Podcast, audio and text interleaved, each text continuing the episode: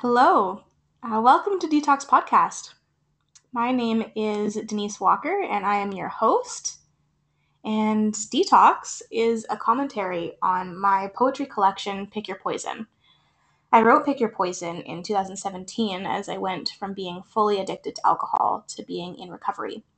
These poems were the only way I could express the emotions and hardship that I was going through. It was my only release when craving became too strong.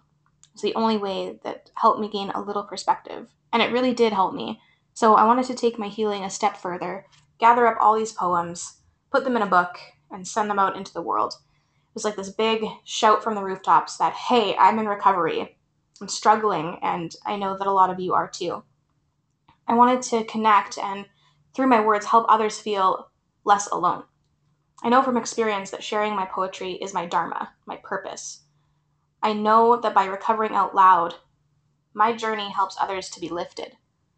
My hope with this podcast is to spread my reach further, shout a little louder from the rooftops, and maybe together we can find some solace between the lines.